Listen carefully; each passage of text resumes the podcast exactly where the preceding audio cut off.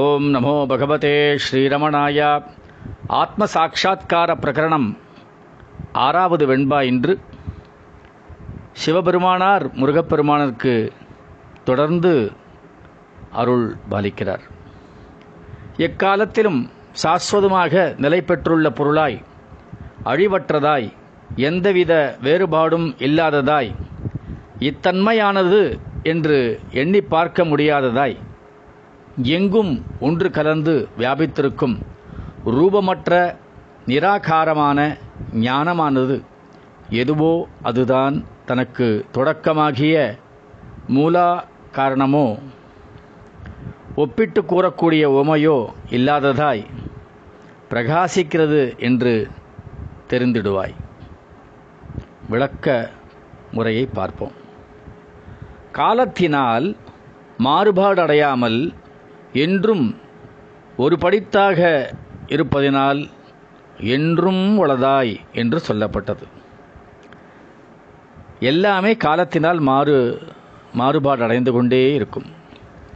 மாறுதல் இல்லாத பொருட்களே கிடையாது மாறாத ஒரே பொருள் அந்த நாம ரூபமற்ற சுயம் பிரகாச ஆன்மாதான் அதனால் என்றும் உளதாய் என்று சொல்லப்பட்டது என்றும் சாஸ்வதமாக இருக்கிற வஸ்துவானதினால் அழிவு அற்றதாகவும் அது இருக்கிறது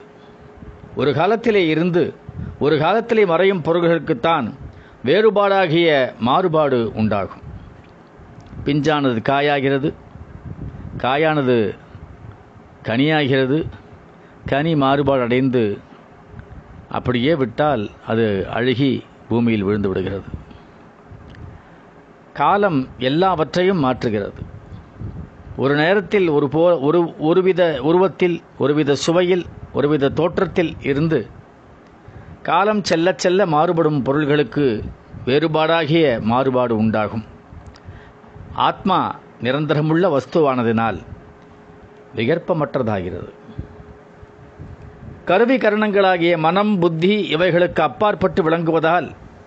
இப்படிப்பட்டது இத்தன்மையானது என்று நினைத்து கூட பார்க்க முடியாததாகிறது நினைப்புக்கு அப்பாற்பட்டது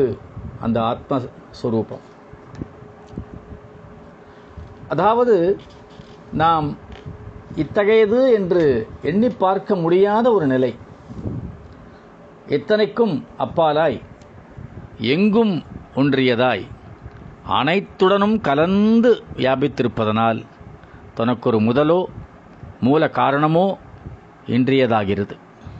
அது மட்டுமல்ல தனக்கன்னியமான பொருளே இல்லாததினால் எதனுடன் ஒப்பிட்டு பார்த்து ஒப்போ உமையோ ஓமையோ கூற இயலாததாக இருக்கிறது ஏதாவது ஒரு பொருள் கூட ஒப்பிட்டு பார்த்து இது மாதிரி தான் இருக்கும் சொல்ல முடியாது அதன் உருவம் இப்படித்தான் இருக்கும் சொல்ல முடியாது அனுபவத்தில் தான் அதை நாம் உணர முடியும் ஒப்புயர்வு இல்லாதது இத்தனை மேன்மைகளையும் பொருந்தியது எதுவென்னில் ஒப்புயர்வில்லா நிராகார ஸ்வரூபமாகிய சர்வ வியாபகமாயுள்ள ஆத்மஸ்வரூபமே என்று தெரிந்திடுவாய் பகவான் அப்படியே சந்தேகமே இல்லாமல் தெளிவாக சொல்லுறார் இந்த ஒரு ஒரு வார்த்தையும் நம்ம திருப்பி திருப்பி படிக்கணும் திருப்பி திருப்பி கேட்கணும் திருப்பி திருப்பி அதிலேயே நம்மளுடைய நினைவை கொண்டு போகணும் அப்போ தான் அது அந்த மனத்திற்கு அப்பால் உள்ள அந்த பொருளை உணர முடியும் எந்த ஒரு நிலையில் பார்ப்பதற்கு எந்த பொருளும் முன்னிலையாக இருப்பதில்லையோ கேட்பதற்கோ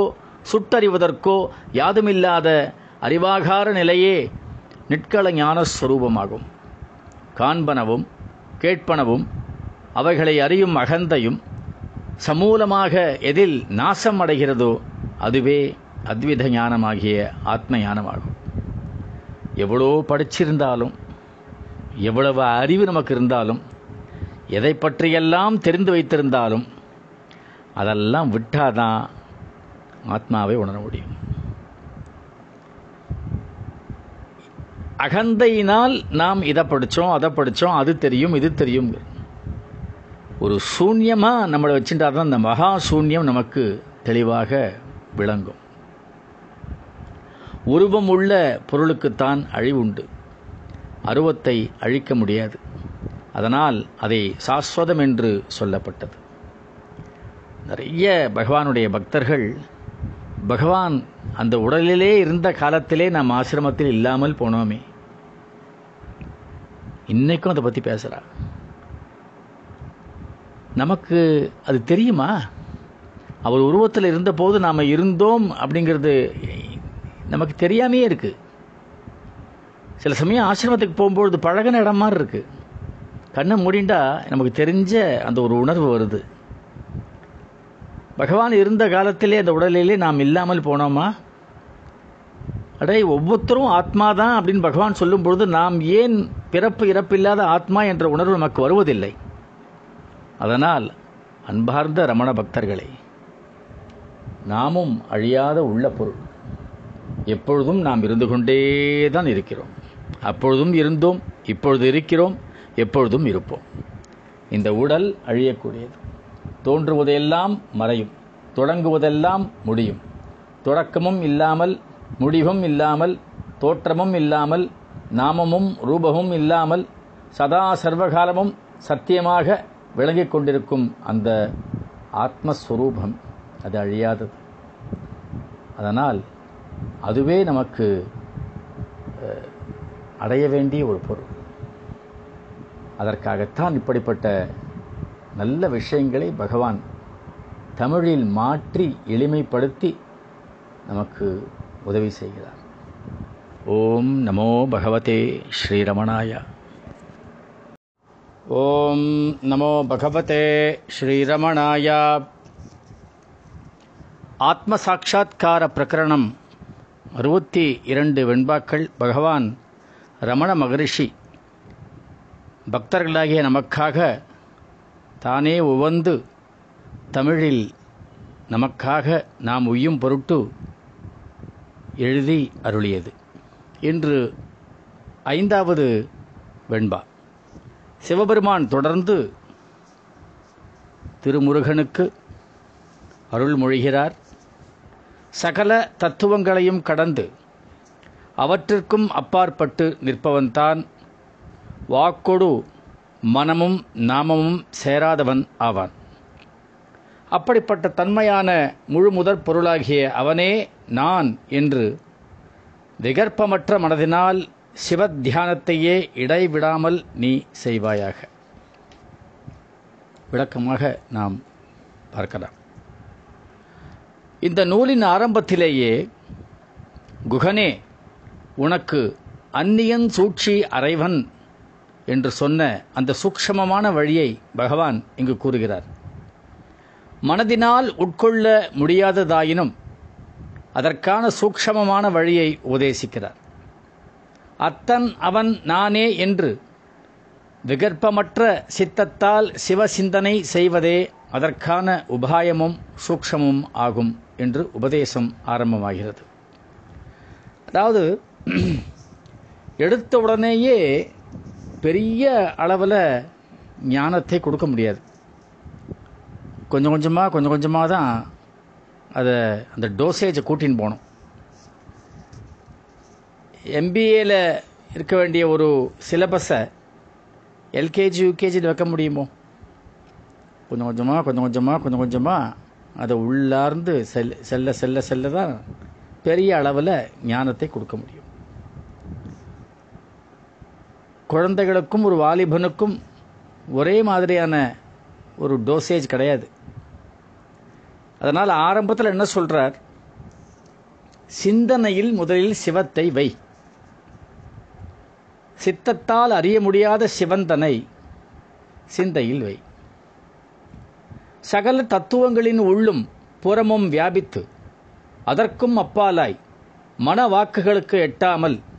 நாமமும் ரூபமும் இல்லாத முழுமுதற் பொருளாகிய அத்தனாகிய சிவனே நான் என்று தியானிக்கும்படி சொல்லப்படுகிறது அதாவது தன் சொரூபத்தையே தியானிக்கும்படி கூறுகிறார் உண்மையில் அத்தனை பேரும் சிவஸ்வரூபம்தான் ஆனால் அகந்தையினால் நாம் அதை மறந்து அவரவருக்கு இட்ட பெயரையும் அவரவருக்கு கிடைத்த உருவத்தையும் வைத்துக்கொண்டு இதுதான் நான் என்று மறுவுகிறோம் மயங்குகிறோம்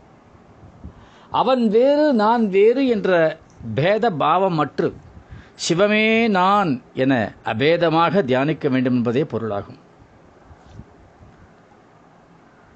அவன் அகமாகும் அந்நிய பாவமே அனைத்தினும் உத்தமம் உந்தி பர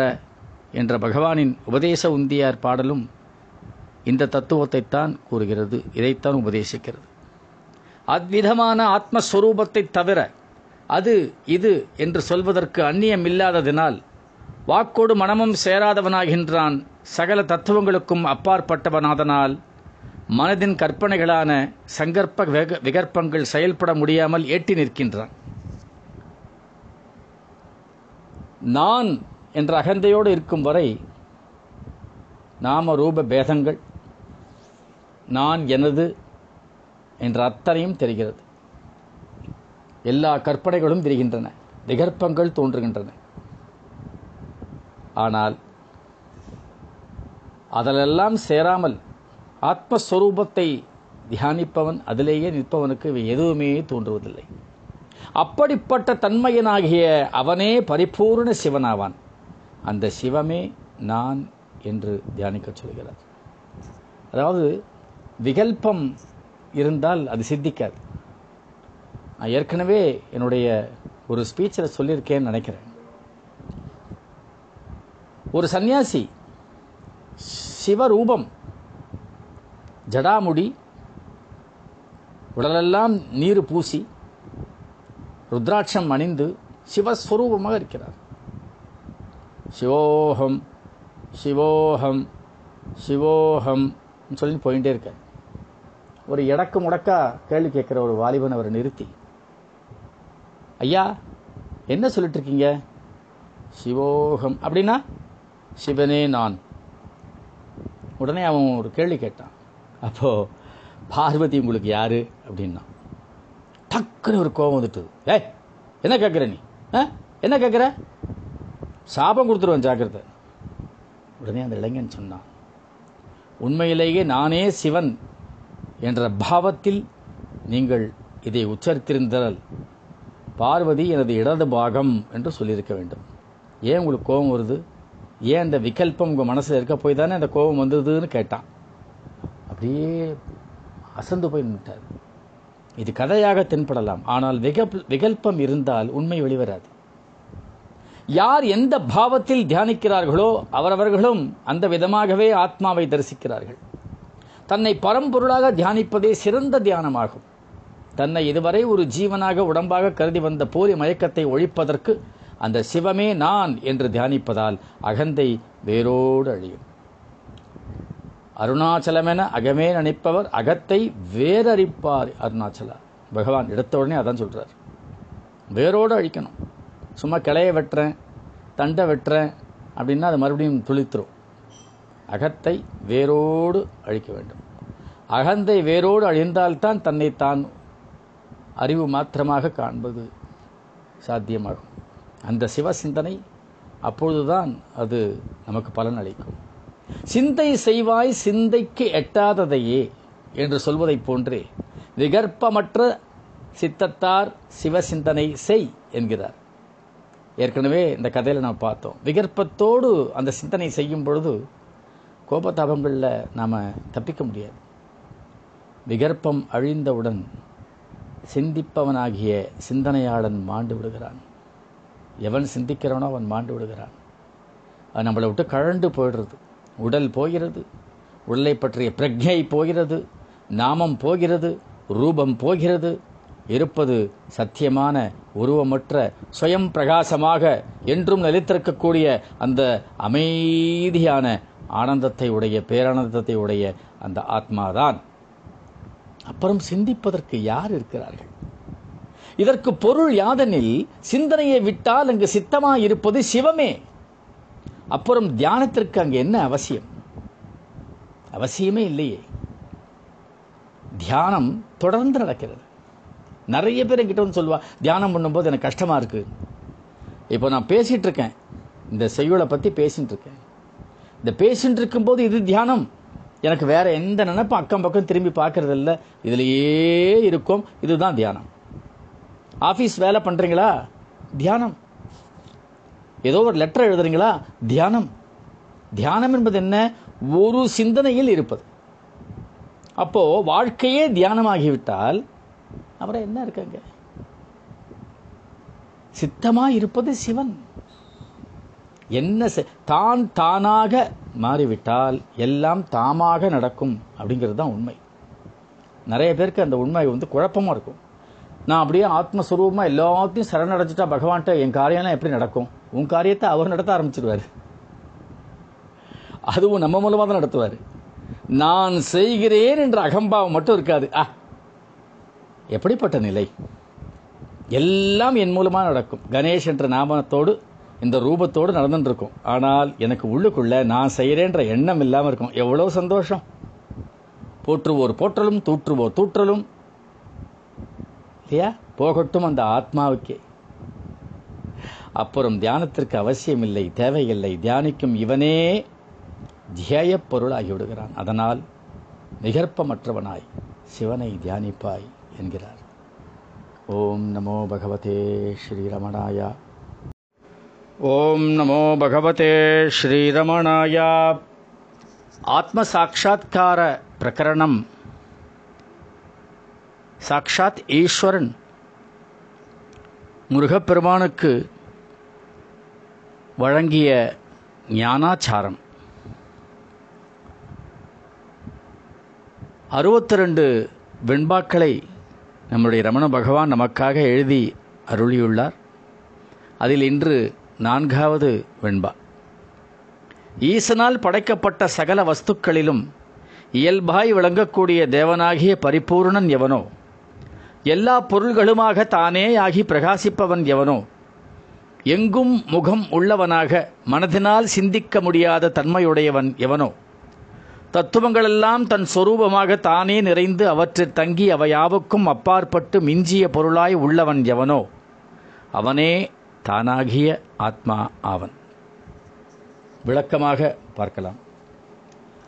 காட்சிக்கு உரிய சகல வஸ்துக்களிலும் இயல்பாய் இருக்கக்கூடியவனே பரிபூரணன் என்றதனால் அவனுக்கு வேறாக தனித்திருக்கும் பொருள்களில் அவன் இருக்கிறான் என்பது பொருளல்ல எல்லாவற்றிலும் நிறைந்து நம் காட்சிக்கு தெரியக்கூடிய சகல வஸ்துக்களில் மட்டுமல்லாமல் நம் காட்சிக்கு தெரியாத பொருள்களிலும் பரிபூர்ணன் என்பதால் அவன் நிறைந்திருக்கின்றான்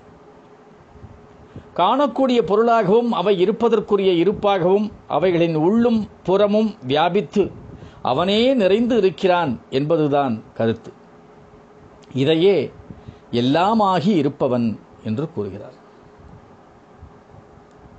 எல்லாமாகி இருப்பவன் உருவமற்ற ஒரு பொருள் எந்த உருவத்தில் புகுந்தாலும் தான் தானாக நிற்கிறது சர்வதோ முகமாயிருந்து எங்கும் காணக்கூடிய காட்சிக்கு சாட்சியாயிருப்பதே எங்கும் முகமுளான் என்று அறிவிக்கப்பட்டது மனசாட்சியை ஒழித்து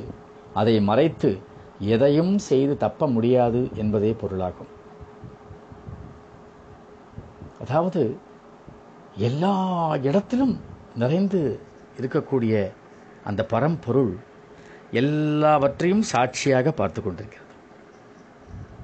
எதிலும் அது கலந்து கொள்வதில்லை there is no participation only witness எதுலேயுமே இல்லை இப்போ நிறைய பேர் பார்த்தாள்னா இந்த சீரியல் பார்த்துட்டே இருக்கா மற்றவாள்ல ரமண டிவோட்டிஸ் அது பண்ணுறதில்ல அதை சாட்சி மாத்திரமாக பார்க்குறவாளுக்கு அழுகையோ சிரிப்போ கவலையோ வராது இந்த பார்ட்டிசிபேட்டரி வியூயிங் இருக்குது பார்த்தேளா அந்த கேரக்டரில் தன்னை பொருத்தி பார்ப்பவளுக்கு என்ன மாதிரியே இந்த கேரக்டர் கஷ்டப்படுறதுன்னு அழுவா அவள் செத்து போயிட்டா ஒரு நாலு நாளைக்கு சாப்பிட முடியாது தூங்க முடியாது என்ன காரணம் அது ஒரு சாட்சி மாத்திரமாக பார்க்கறது இல்லை சாட்சி மாத்திரமாக பார்க்கறது ஆத்மா தான் மனம் சாட்சி மாத்திரமாக இருக்காது ஒரு தவறு செய்கிறோம் என்றால் மனசாட்சிக்கு நன்னா தெரியும் அது தவறு அப்படின்னு ஆனால் மனசுக்கிட்ட கேட்டு பாருங்கோ செஞ்சால் என்ன என்ன தப்பு அவன்கிட்ட என்ன இல்லாதப்பட்டவனா எவ்வளோ பணம் இருக்குது நீ ஒரு பத்தாயிரம் ரூபா எடுத்துட்டா என்ன தப்பு குறைஞ்சிட்டு போகிறதா எடுத்துக்கோ எடுத்துக்கோ உனக்கு உரிமை இருக்குது இவ்வளோ வருஷமாக இந்த கம்பெனியில் வேலை பார்க்குற அப்புறம் என்ன எடுத்துக்கோ சொல்லும் ஆனால் மனசாட்சி சொல்லும் மாதம் மாதம் சம்பளம் வாங்குறியே உன் முதலாளியாச்சே நீ எடுத்துக்கலாமா தப்பு இல்லையா மௌனத்தில் விளையாடும் மனசாட்சின்னு அதான் சொல்கிறான் ஸோ மனசாட்சிக்கு சரியாம தெரியாமல் எதையுமே சொல்ல முடியாது அது மனசாட்சி எப்போவுமே தர்மத்தின் பக்கம் நிற்கும் ஆத்மஸ்வரூபமானவன் எங்கும் முகம் உள்ளவனாக இருந்தும் அவனை மனத்தினால் சிந்திக்க முடியாத தன்மையனாக இருக்கின்றான் சிந்தனையை சிந்திக்கும் சிந்தைக்குள்ளேயே இருப்பவனை சிந்தையினால் சிந்திப்பது எப்படி அந்த சிந்தனையும் அவன்தான் அப்புறம் சிந்தனைக்குள்ளாக நீ என்ன சிந்திக்க போறேன் விளக்கை பார்க்க ஒளி எதற்கு ஒரு விளக்கை பார்ப்பதற்கு இன்னொரு விளக்கை ஏற்றி ஆ ஆமாம்மா விளக்கு தான் பார்ப்போமா ஆத்மா என்பது சுயம் பிரகாசம் அது சிந்தனைக்கு அப்பாற்பட்டது அதை போய் என்ன சிந்திக்கிறது நம்ம அதை உணரத்தான் வேண்டும் சிந்தனைகளை எல்லாம் நீக்கி என்ன மீதி இருக்குன்னு பார்த்தா அதுதான் இல்லையா மதிக்கு ஒளி தந்து அம்மதிக்குள் ஒளிரும் பதியை மதியினால் மதிப்பிடுவது எங்கன் பகவான் கேட்கிறார் உள்ளது நாற்பதில் மனதினால் அறியக்கூடாதவனாக இருக்கின்றான் அது உணரும் பொருள் மனது அழிந்தால் ஆத்மாவை அறிந்து விடலாம் மனது இருக்கிற வரைக்கும் அது அறிய முடியாது அறிய முடியாத அறிய இயலாத ஒரு தன்மை அது எல்லா தத்துவங்களும் தானே ஆகி நிறைந்து அவற்றிற்கும் அப்பாற்பட்டதாய் மீந்து உள்ள வஸ்து எதுவோ அதுவே தான் என்னும் ஆத்மஸ்வரூபமாகும் அது ஒரு மெத்தட் இருக்கு நேதி நேதி நேதின்னு என்ன இது இல்லை இது இல்லை இது இல்லை இது இல்லை இது ஒரு மெத்தட்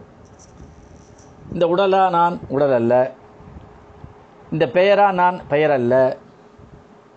என்னை எல்லாரும் இப்படி கூப்பிடுறாளே தலைவான்னு கூப்பிடுறாளே இதுதான் நானா இது இல்லை சில பேர் வேற உறவு வச்சு கூப்பிட்றாள் அதுவும் நானா அது இல்லை இப்படி ஒன்று ஒன்றா இதுவா இதுவா இதுவா இதுவான்னு தான் இது இல்லை இது இல்லை இது இல்லைன்னு வர்றது மீதி இருக்கிறது என்னவோ அதுதான் ஆத்மா இது ஒரு மெத்தட் ஆனால் பகவான் சொன்னது டைரக்ட் என்னது டைரக்ட் இதுவா அப்படின்னு கேட்டா இதுவான்னு கேட்கறது யார் நான் நான் யார் சரி இது இல்லைன்னு ஒரு பதில் வருது இது இல்லைன்னு யாருக்கு அது பதில் யார் சொல்றது நான் நான் யார் அங்கங்கே பிரேக் கொடுத்துரும் இதுவா இதுவான்னு அடுத்ததுக்கு போகாது பகவானுடைய மெத்தடில் நான் யார் முடிஞ்சு போச்சு ஒரு சந்தேகம் வருது யாருக்கு வருது எனக்கு நான் யார் ஒரு எரிச்சல் வருது யாருக்கு வருது எனக்கு வருது நான் யார் கேட்ட உடனே பிரேக் அதுக்கு தாண்டி போகவே போகாது பட்டுன்னு அங்கேயே நின்றுடும் அதனால் பகவான் சொன்ன வழி ஹியர் அண்ட் நவ் அப்படின்றார் அது மாதிரி ஸோ என்ன மீந்திருக்கோ அதுதான் நான் மிச்சமாக எது இருக்கிறதோ இதெல்லாம் இல்லை அப்போ எது மீந்திருக்கிறது அது அதுதான் நான் தள்ளவோ கொள்ளவோ முடியாததாய் உள்ளும் புறமும் ஒரே இயல்புடையதாய் சிலதெல்லாம் பாட்டில் அடைச்சிருக்கும் பொழுது வேற ஒரு இயல்பு இருக்கும் அது எடுத்தால் வேற ஒரு இயல்பு நம்ம கேஸ் சிலிண்டர் இருக்குது உள்ளுக்குள்ளே எப்படி இருக்குது கம்ப்ரஸ்டு கேஸ் வெளியில் பார்த்தா என்ன ஆகிடுறது சில்லுன்னு அப்படி வெளில வருது கண்ணுக்கே தெரியல உள்ளே பார்த்தா திரவம் மாதிரி இருக்குது லிக்விட் லிக்விஃபைடு பெட்ரோலியம் கேஸ் சரி ஒரு ஃபைவ் ஸ்டார் ஹோட்டலில் போய் சாப்பிட்றோம் வெளியில் இருக்க வரைக்கும் அது உணவாக இருக்குது costly food healthy food quality food சுவையாக இருக்குது ருசித்து ருசித்து சாப்பிட்றோம் உள்ளே போய்டுறது ஒரு அஞ்சு நிமிஷத்தில் ஒரு ஒரு எதுக்குறது சொடக்குன்னு வாந்தி வந்துடுறது உள்ளே போகும்பொழுது அது ஹெல்த்தி ஃபுட்டு வெளியில் வரும்போது வாந்தி ஐயய்ய அப்படின்னு எல்லாரும் தள்ளி போயிடுறான் எவன் அதை உள்ள அமிச்சானோ அவனுக்கே அதை கண்டா பிடிக்கல அது தொடுவான் அவன் தள்ளி போயிடுறான் கட்டி போடு ட்ரெஸ்ஸுங்கிறான் வெளியிலே இருக்கும் பொழுது ஒன்றாகவும் உள்ளே போகும்போது ஒன்றாகவும் மாறிவிடுகிறதே ஆத்மா வெளியிலையும் ஒன்று தான் உள்ளேயும் ஒன்று தான் மேலேயும் ஒன்று தான் பூமிக்கு கீழேயும் ஒன்று தான் இல்லையா ஒரே இயல்பு மாற்றமே இல்லாதது அதுக்கு மாற்றமே கிடையாது எல்லாமா இருக்கும் சொரூபமே தேவனாகிய பரிபூர்ணின் சொரூபமாகும் பகவான் எத்தனை தடவை சொல்றார் இந்த வாயால் தான் நான் சாப்பிட்றேன்னா இது நான் இந்த நான் சொன்னாதான் அது சொன்னதா மற்றவன் சொல்கிறது இல்லையா அதாவது பகவான் வந்து எல்லார் மூலமாகவும் பேசுகிறான் இப்போ சமீபத்தில் பராசரன் உங்களுக்கு தெரியும் மிகப்பெரிய ஒரு லாயர் தொண்ணூறு ப்ளஸில் இருக்கார் அவர் தொண்ணூற்றி வயது இந்த இந்த ராமஜென்ம பூமி கேஸில் ஜெயிச்சு கொடுத்தவர் அவருடைய ஒரு சம்பவத்தை நான் படிக்கும் பொழுது ரொம்ப இன்ட்ரெஸ்டிங்காக இருந்தது அவருக்கு எண்பதாவது திருமணம் நடக்க நடக்கிறதுக்கு எல்லாம் ஃபிக்ஸ் ஆகிருக்கு பார்த்தசாரதி பெருமாளை தரிசனம் பண்ணுறதுக்காக காரில் ஏற போகிறாராம் போகும்பொழுது அவருக்கு ஒரு சஞ்சலம் நம்ம வீட்டில் சங்கல்பம் பண்ணிவிட்டு சாஸ்திரிகளை கூப்பிட்டு சங்கல்பம் பண்ணிவிட்டு பகவானை தரிசனம் பண்ணலாமா இல்லை தரிசனம் பண்ணிவிட்டு வந்து சங்கல்பம் பண்ணிக்கலாமா வாசலில் அந்த சாஸ்திரிகள் வரார் ஆற்றுக்கு சாஸ்திரி வரார் வாட்ச்மேன் அம்மா வெளில போயிருக்கா ஐயாவும் கோயில் போயிட்டு இருக்கார் அப்படிங்கிறார் உடனே அவர் சொல்கிறார் நான் எனக்கும் ஒரு மணி நேரம் ஆகும் அதான் ஐயாட்ட சொல்லிட்டு போகலான்னு வந்தேன் நீங்கள் மாமாட்ட சொல்லிடுங்க ஒரு மணி நேரம் கழிச்சு வரேன் உடனே அவருக்கு தோன்றதான் பார்த்த சாரதியே வந்து அவ ரெண்டு பேர் கான்வர்சேஷனில் நீ கோவிலுக்கு போயிட்டு வந்து என்னை தரிசனம் மட்டும் வந்து சங்கல்பம் பண்ணிக்கோன்னு சொல்கிறார் அப்படின்னு முடிவெடுத்தார் இதுதான் பகவான் எங்கும் எல்லா இடங்களிலும் எல்லா வார்த்தைகளின் மூலமாக நமக்கு மெசேஜ் வந்துட்டே இருக்கும் ஓம் நமோ பகவதே ஸ்ரீரமணாயா ஓம் நமோ பகவதே ஸ்ரீரமணாயா ஆத்ம சாட்சா்கார பிரகரணம் அறுபத்தி இரண்டு வெண்பாக்களில் இன்று மூன்றாவது வெண்பா ஈஸ்வரன் குகனுக்கு தொடர்ந்து அருள் மொழிகிறார் இந்த பரவித்தையாகிய விஞ்ஞானமானது குரு சிஷ்ய பரம்பரையாகவே உபதேசிக்கப்பட்டு வந்ததாகும் அது மட்டுமல்ல சாஸ்திரங்களை கற்று வீணான தர்க்கங்களை புரியும் தர்க்கவாதிகள் எவராலும் அறியப்படாததாகும் இது ஜனன மரணம் என்னும் பவக்கடலிலிருந்து விடுதலை பெறும் முக்தியின் பொருட்டேயாகும் பரமமாகிய இதன் முகமானது எங்கும் எல்லா இடத்திலும் உள்ளதாகும் அந்தமில்லா கண்ணாக இருப்பதாகும் விளக்கமாக பார்க்கலாம் ஆத்ம வித்தையானது குரு சிஷ்ய பரம்பரையாகத்தான் உபதேசிக்கப்பட்டு வந்திருக்கிறது தன்னிச்சையாக உபதேசிக்கப்படுவதில்லை என்பதற்கு ஞான சாஸ்திரங்களே சான்றாகும் எந்த வேதாந்த நூல்களை எடுத்து பார்த்தாலும் அனுபவம் நிறைந்த மகான் ஒருவரிடமிருந்து அவரை ஆசிரியத்த சிஷ்யனுக்கு கூறி அருளியதாகத்தான் இருக்கும் அதுவும் குரு தானாக சொன்னதாகவே இருக்காது என்னை நீ கேட்கையாலே ஈதுபதேசித்தேனே என்று கைவல்லத்தில் வருவது போலவே உபதேசம் செய்யப்பட்டிருக்கும் அதாவது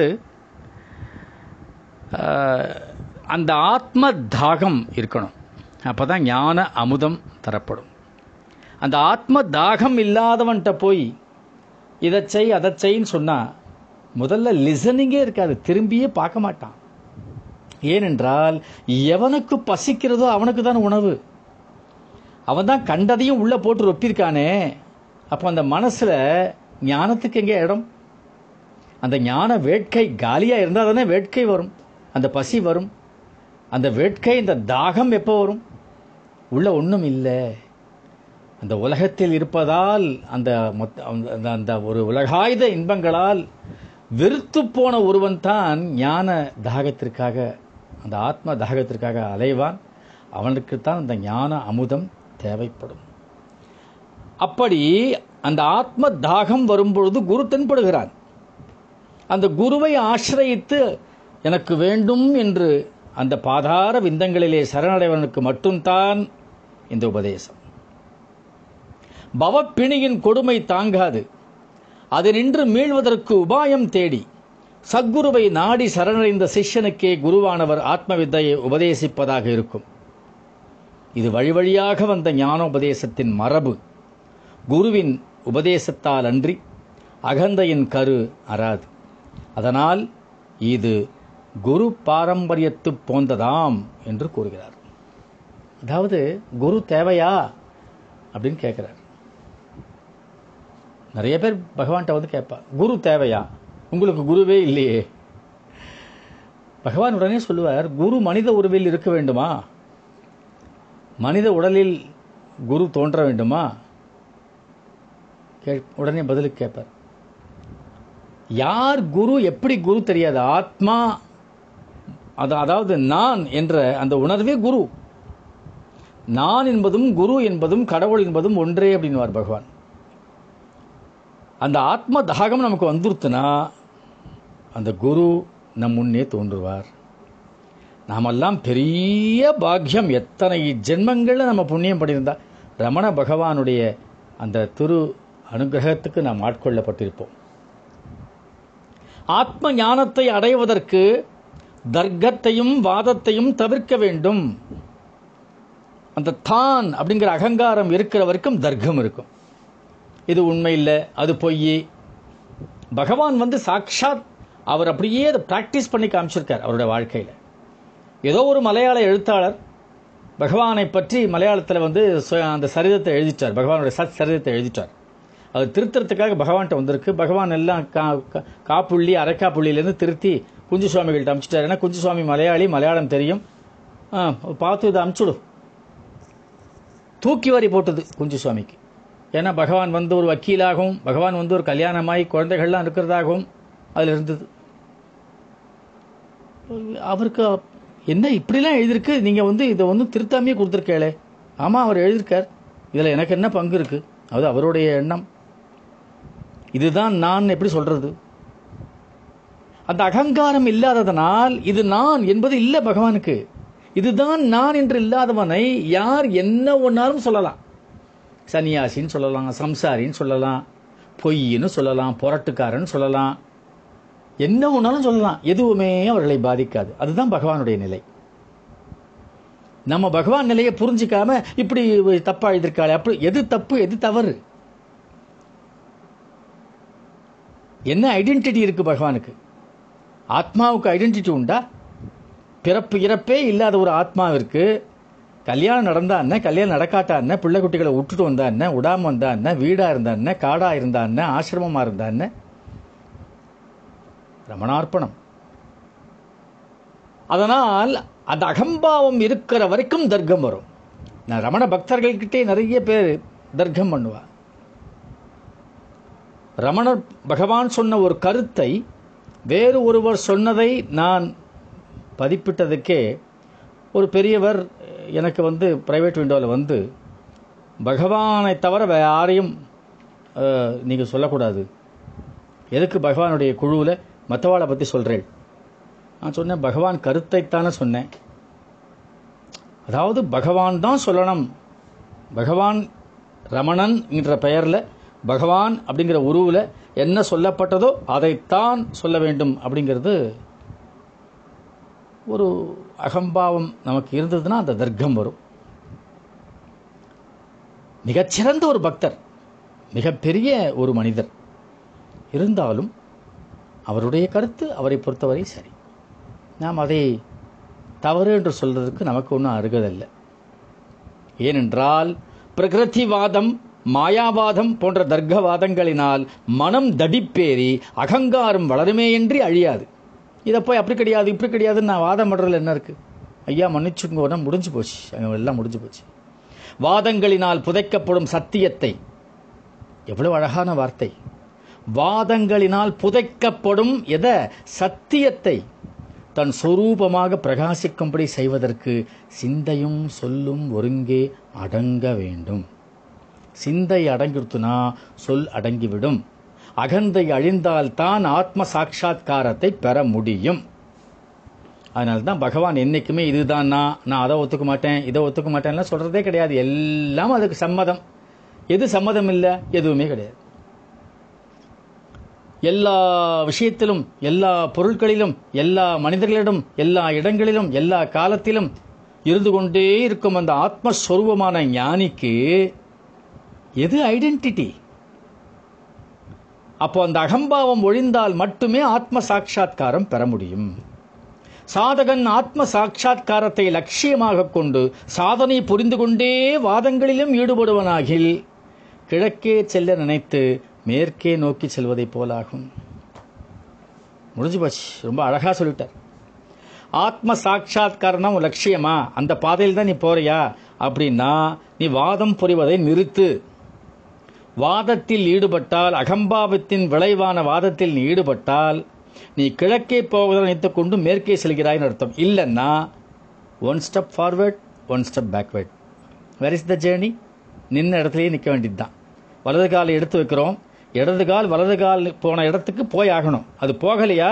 வலது காலே மறுபடியும் பின்னால் வந்துருத்தா நம்ம அங்கேயே தான் நிற்போம் அதுபோல் one step forward one step backward ஆக்கிவிடும் நாம் அகம்பாவத்தில் இந்த மாதிரிலாம் வாய் கிழிய பேசி நிறைஞ்சோம்னா காரணம் சத்தியமானது மன வாக்குக்கு அப்பாற்பட்டது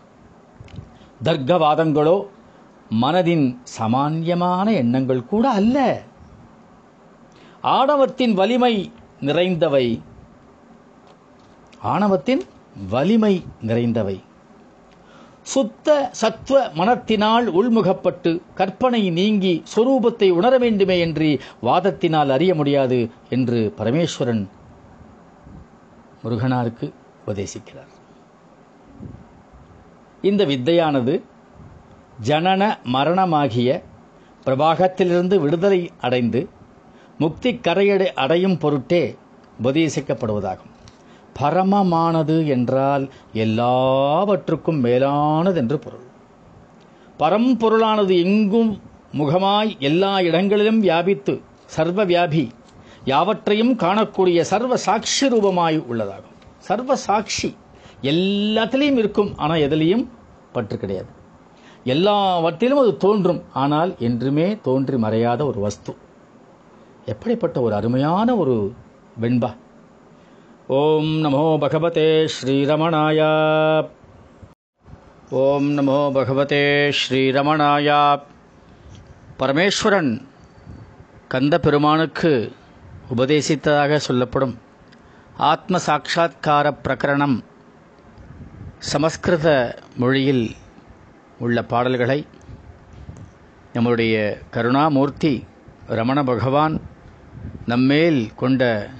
ஒரு கருணையினால் அறுபத்திரெண்டு வெண்பாக்களாக எழுதியதில் இன்று இரண்டாவது வெண்பா எந்த சாஸ்திரங்களை கேட்டு ஞானத்தை பரோட்சமாக அறிவதனால் அபரோக்ஷ ஞானானுபவம் நன்றாக சித்தித்திடுமோ எந்த பரம்பொருளை அபரோக்ஷமாக அறிந்தவன் சிவனாகவே ஆவானோ எந்த ஞானத்தை பற்றி இதுவரையில் யாருக்கும் என்னால் சொல்லப்பட்டதில்லையோ அப்படிப்பட்ட அந்த விஞ்ஞானத்தை இன்று என்னிடத்திலிருந்து நீ கேட்பாயாக விளக்கமாக பார்க்கலாம் பரோக்ஷம் என்பது புத்தியினால் அறியக்கூடிய ஞானம் அபரோக்ஷம் என்பது நேருக்கு நேராக உணரக்கூடிய அனுபவ ஞானம் என்றைக்குமே புக் நாலெட்ஜை விட எக்ஸ்பீரியன்ஷியல் நாலெட்ஜ் என்று சொல்லக்கூடிய அனுபவபூர்வமான அறிவு மிகவும் உயர்ந்தது எதை முதலில் பரோட்சமாக தெரிந்து கொண்டால் பிறகு அதை அனுபவமாக அடைய முடியுமோ அந்த சொரூப ஞானத்தை உனக்கு சொல்லுகிறேன் என்கிறார் நாம் எதை கற்றுக்கிறதா இருந்தாலும் முதல்ல தியரட்டிக்கலாக கற்றுக்குறோம் இல்லையா ஒரு கார் ஓட்டணுமா உடனே அந்த காரில் என்னென்ன முக்கியமான விஷயம் எது ஆக்சிலேட்டர் எது கிளச்சு எது பிரேக்கு எந்த காலை எங்கே வச்சுக்கணும் கையை ஸ்டியரிங்கில் எப்படி வச்சுக்கணும் கார் எப்படி ஒர்க் பண்ணுறது எந்த பெடலை ப்ரெஸ் பண்ணால் என்ன நடக்கும் எல்லாம் தியரட்டிக்கலாக நம்ம கற்றுக்கிறேன் அதே மாதிரி எதை கற்றுக்கிறதுனாலும் சரி முதல்ல தியரி அப்புறம் ப்ராக்டிக்கல் இந்த ஆன்மீகத்தில் ஆத்மாவை அடையும் அந்த ஒரு அனுபவத்திலும் இப்படித்தான்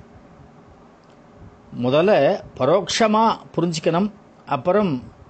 அதை வந்து அனுபவத்திலே அபரோக்ஷமாக அறிஞ்சிக்கணும் பகவானும் அதான் சொல்கிறார் முதல்ல தேரியாக சொல்கிறேன் அப்புறம் ப்ராக்டிக்கலாக சொல்கிறேன் சாதகன் ஸ்ரவண மனநாதிகளை நன்கு ஸ்ரத்தையுடன் கேட்டு அதில் சொல்லியபடி அனுஷ்டானத்திற்கு தன்னை ஆயத்தப்படுத்துதலே பரோட்ச ஞானமாகும் அதாவது ப்ரிப்பரேஷன் ப்ரிப்பரேட்டரி என்ன சொல்கிறது ப்ராசஸ் முதல்ல என்னென்ன பண்ணணும் எப்படி எப்படி எல்லாம் ப்ரிப்பரேஷன் இதைத்தான் மேலே குறிப்பிடுகிறார் அறியாமையினால் மனதில் நிறைந்த வாசனைகளை எல்லாம் தீவிரமான சாதனையினால் அழித்துவிட்டால் எஞ்சி நிற்பது இருப்பாகிய கேவல ஸ்வரூபமே அதாவது ஒரு ரூமில் எனக்கு இடமே இல்லை ஒரே நெருக்கடியாக இருக்குது இன்னொரு ரூம் கட்டும் அப்படின்னு நினைப்போமா இல்லை இதில் வேண்டாததெல்லாம் வெளியில் போட்டால் ரூமில் நிறைய இடம் கிடைக்கும் அதுபோல் இந்த வாசனாதிகள் என்று சொல்லக்கூடிய ஜென்ம ஜென்மமாக நம்மளை தொடர்ந்து வரும் அந்த மனத்தினால் நமக்கு வந்து மறைக்கப்படக்கூடிய நம்மை வந்து அந்த ஆத்மாவை அடையக்கூடிய வழியை அடைக்கின்ற அந்த நினைப்புகளை அந்த வாசனைகளை கொஞ்சம் கொஞ்சமாக அழித்து வெளியில் கொண்டு போய் போட்டால் அங்கே நிறைய இடம் கிடைக்கும் இல்லையா தீவிரமான சாதனை அதற்கு தேவைப்படும் புத்தியை இயங்கச் செய்து அப்புத்திக்குள் இருந்து பிரகாசிப்பது சொரூப ஞானமே என்ற உணர்வு வந்தாலன்றி அனுபவம் ஏற்படாது நாம் சைக்கிள் கத்துட்டு இருக்கும் பொழுதோ இல்லை பைக் கத்துட்டு இருக்கும் பொழுதோ இல்லை கம்ப் எதுவாக இருந்தாலும் சரி கத்துட்டு இருக்கும் பொழுதே நம்ம மாஸ்டர்னு சொல்லிக்க முடியுமா ஏதாவது கேள்வி கேட்டால் இப்போ தானே இருக்கேன் என்ன கீழே உழுதுட்டியே அடா இப்போ தானே கற்றுட்ருக்கேன் அதுபோல தான் நாமும் பூரணமான அந்த அனுபவம் வர்ற வரைக்கும் நமக்கு தோல்வி வரும் நமக்கு செட்பேக் வரும் அதிலெல்லாம் நம்ம பயப்படக்கூடாது தயங்கக்கூடாது நம்ம வந்து மனம் தளரக்கூடாது அப்படிங்கிறதுக்காகவே இதை பகவான் சொல்கிறார் அப்புத்திக்குள் இருந்து பிரகாசிப்பதே ஸ்வரூப ஞானமே என்ற உணர்வு வந்தாலன்றி அனுபவம் ஏற்படாது புத்தியால் அறியக்கூடிய ஞானத்தை கொண்டு புத்தியை இயக்கும் ஞானம் எது என்று உணரும் போதுதான் உண்மை ஞானம் உதிக்கின்றது இந்த உண்மை ஞானத்தை எதிரிட்டறியாமல் அதுவே நாம உணர்ந்து அனுபவிப்பதுதான் அபரோக்ஷ ஞானம் அது உள்ள அனுபவமாகும் இதை எதனால் அனுபவம் ஆ ஞான நன்கெய்து என்று குறிப்பிடுகிறார் எவன் தன் வஞ்ச புலன்களை அடக்கி அந்த வஞ்ச புலன்கள் அப்படின்னு ஏன் போட்டிருக்காரு பாருங்க ஐம்புல கல்வர் அகத்தனில் புகும்போது அது அப்படியே வஞ்சத்தனமாக உள்ளே புகுந்துடும் இந்த மனசுக்கிட்ட மட்டும் நாம் வந்து இந்த பேரமெல்லாம் பேசக்கூடாது ஆன்மீகத்தில் நடந்துட்டுருக்கனே இது என்னால் முடியும்னு நினைக்கிற அப்படின்னு மனசுக்கிட்ட கேளுங்கோ அது எப்படி முடியும் உன்னால் முடியுமா அதெல்லாம் முடியும் முடியாது சரி ரைட்டு வந்தாச்சு ரமணர் புஸ்தகத்தெல்லாம் படிக்கிற பாரு போ அப்படின்னு சொல்லிடும் அதுங்கிட்ட நம்ம வந்து பேசவே கூடாது அது வஞ்ச புலன் அது நம்மளை எப்படியாவது ஏமாற்றி சைடில் வெளியே கொண்டு போயிடும் எவன் தன் வஞ்ச புலன்களை அடக்கி பகிர்முக நாட்டத்தை அறவே நீக்கி கொஞ்சம் நெஞ்சம் கூட இருக்கக்கூடாது அறவே நீக்கி சஞ்சலத்திற்கோ கற்பனைக்கோ இடம் தராமல் இந்த ரெண்டுமே தடை சஞ்சலமும் தடை கற்பனையும் தடை சஞ்சலம் என்ன எனக்கு முடியுமா முடியாதா வருமா வராதா சாத்தியமா சாத்தியமில்லையா இது சஞ்சலம் கற்பனை என்னது இல்லாத ஒன்றை நாம் அடைந்து விட்டது போல சார் நான் சொல்கிறதெல்லாம் பலிக்கிறது திடீர்னு என் காதில் ஏதோ டம் டம் டம் கேட்கறது மிருதங்கம் வாசிக்கிற மாதிரி இருக்கு மணி சத்தம் கேட்கறது கற்பனை அது கேட்குறதோ கேட்கலையோ ஏதோ ஒரு புக்கில் படிச்சிருப்போம் ஆ ஆமாம் கேட்கறது கேட்குறது கற்பனைக்கோ இடம் தராமல் தனது உண்மை சுரூபமாகிய இருப்புணர்வில் ஊன்றி நிற்கும் நிலையை அடைவானோ அதுவே சிவநிலையாகும் இருப்புணர்வு நான் இருக்கின்றேன் அந்த ஸ்புரணை உள்ளிருந்து அப்படியே அந்த ஸ்மரணை நான் இருக்கிறேன் இருக்கிறேன் இருக்கிறேன் இருக்கிறேன் மெய் சிலிர்க்கும் அப்படி அதில் என்ன சொல்கிறாரு ஊன்றி நிற்கும் கிரவுண்ட் ஆகணும் சும்மா அப்படியே ஆடின்னு இருக்கப்படாது அது போய் ஊன்றி நிற்கணும் இல்லையா எப்படி வேர் ஊன்றுதல்னு சொல்கிறோம் அதுபோல அந்த இருப்புணர்வில் ஊன்றி நிற்கும் நிலையை அடைவானோ அதுவே சிவநிலையாகும் இந்த சிவநிலையை உணர்ந்து அறிந்தவன் சிவனே அவன் அதாவது ஒரு ஒரு சில நிலைகள் நாம் நம்மளை அந்த அந்த அந்த பொருளாகவே மாற்றிடும் ராம ராமபிரான் சீதையை இழந்து தவிச்சுட்டுருக்கார் சீதை அங்கே வந்து சிறை வைக்கப்படுகிறார் எல்லா வேஷமும் போடுறான் அவன் என்னென்னவோ மன்மதன் மாதிரி வரான் என்னென்னவோ ஒரு வேஷம் போடுறான் அப்போ கேட்குறான் ஏண்டா சீத்தை வந்து ராமர் வேஷத்தில் போனால் அப்படியே மயங்கிடுவாளேனாலாம் ஐயோ நான் ராமன் வேஷமும் போட்டனே ராம வேஷம் போட்ட உடனே எனக்கு காமம் மறைந்து விட்டதே என்று சொன்னான் அயோ அந்த அந்த இலங்கை மன்னன் என்ன காரணம் என்றால் என்ன வேடம் அணுகிறோமோ அந்த என்ன மயமாக நாம் மாறுகிறோமோ அந்த குணங்கள்லாம் நமக்கு வந்துடுறது அதனால தான் ஆன்மீகத்தில் கூட அந்த சிவ சொரூபம் நமக்கு தேவையாக இருக்குது உடல் ரீதியாக முதல்ல அப்போ நமக்கு என்ன ஆகிடுறது நம்ம அதில் அது ஏதுவாக மாறுகிறது ஆன்ம அந்த ஒரு விபூதி திருநீர் பூசி அந்த ருத்ராட்சம் அணிந்து காவி உடை அணிந்து இதெல்லாம் முதல்ல ப்ரிப்பரேட்டரி இதெல்லாம் இருக்கணும் இருந்து உடல் மாறிவிட்டால் உள்ளமும் மாறிவிடுகிறது அந்த நிலையில் நாம் இருந்துவிட்டால் சிவனாகவே மாறிவிடுகிறோம் அருள் நிலையான ஆன்மஸ்வரூபமாக விளங்கும் ஞானிகளுக்கு பார்ப்பவை எல்லாம் சிவமயமாகவே தோன்றும் இல்லையா ஒரு பாட்டு கூட பாடுறா இல்லையா சிவமயமாக தெரிகிறதே இல்லையா எங்கே பார்த்தாலும் சிவரூபம் பார்க்கும் பார்க்கும் இடமெல்லாம் சக்தி ஸ்வரூபம் சொல்லிடா எங்கெங்கு காணினும் சக்தியடா பாரதி பாடினான் சிவமயமாகவே தோன்றும் இதனையே எதனை அறிந்தோன் சிவனேயா என்று கூறப்பட்டது எந்த ஞானத்தை இதுவரை யாருக்கும் என்னால் சொல்லப்பட்டதின்றோ ஈஸ்வரனுடைய அந்த வார்த்தையை கேளுங்கோ யாருக்கிட்டையும் இதற்கு சொன்னதில்லையா அதை உனக்கு இன்று சொல்கின்றேன் என்று கூறுவது சிவநிலையை அறிந்து சிவமாகவே நிற்கக்கூடிய அந்த சிவ ஞானத்தை பற்றியதென்று பொருளாகும் ஒருவன் தன் திருஷ்டியை ஞானமயமாக மாற்றிக்கொண்டு உலகை பார்ப்பானாகில் பஞ்ச பூத உருவமான இந்த உலகமெல்லாம் ஞானஸ்வரூபமாகிய சிவமாகவே தோன்றும் இவனும் சிவனே ஆவான் முதலில் இவன் சிவனாக ஆனாலன்றி காண்பவையெல்லாம் சிவமாக தோன்றாது இப்படி சிவமாக ஆகும் அனுபவத்தை பெறுவதற்கான உபாயத்தை சொல்கிறேன் கேட்பாயாக என்று குகனுக்கு சிவபெருமான் கூறுகின்றார் ஓம் நமோ பகவதே ஸ்ரீரமணாயா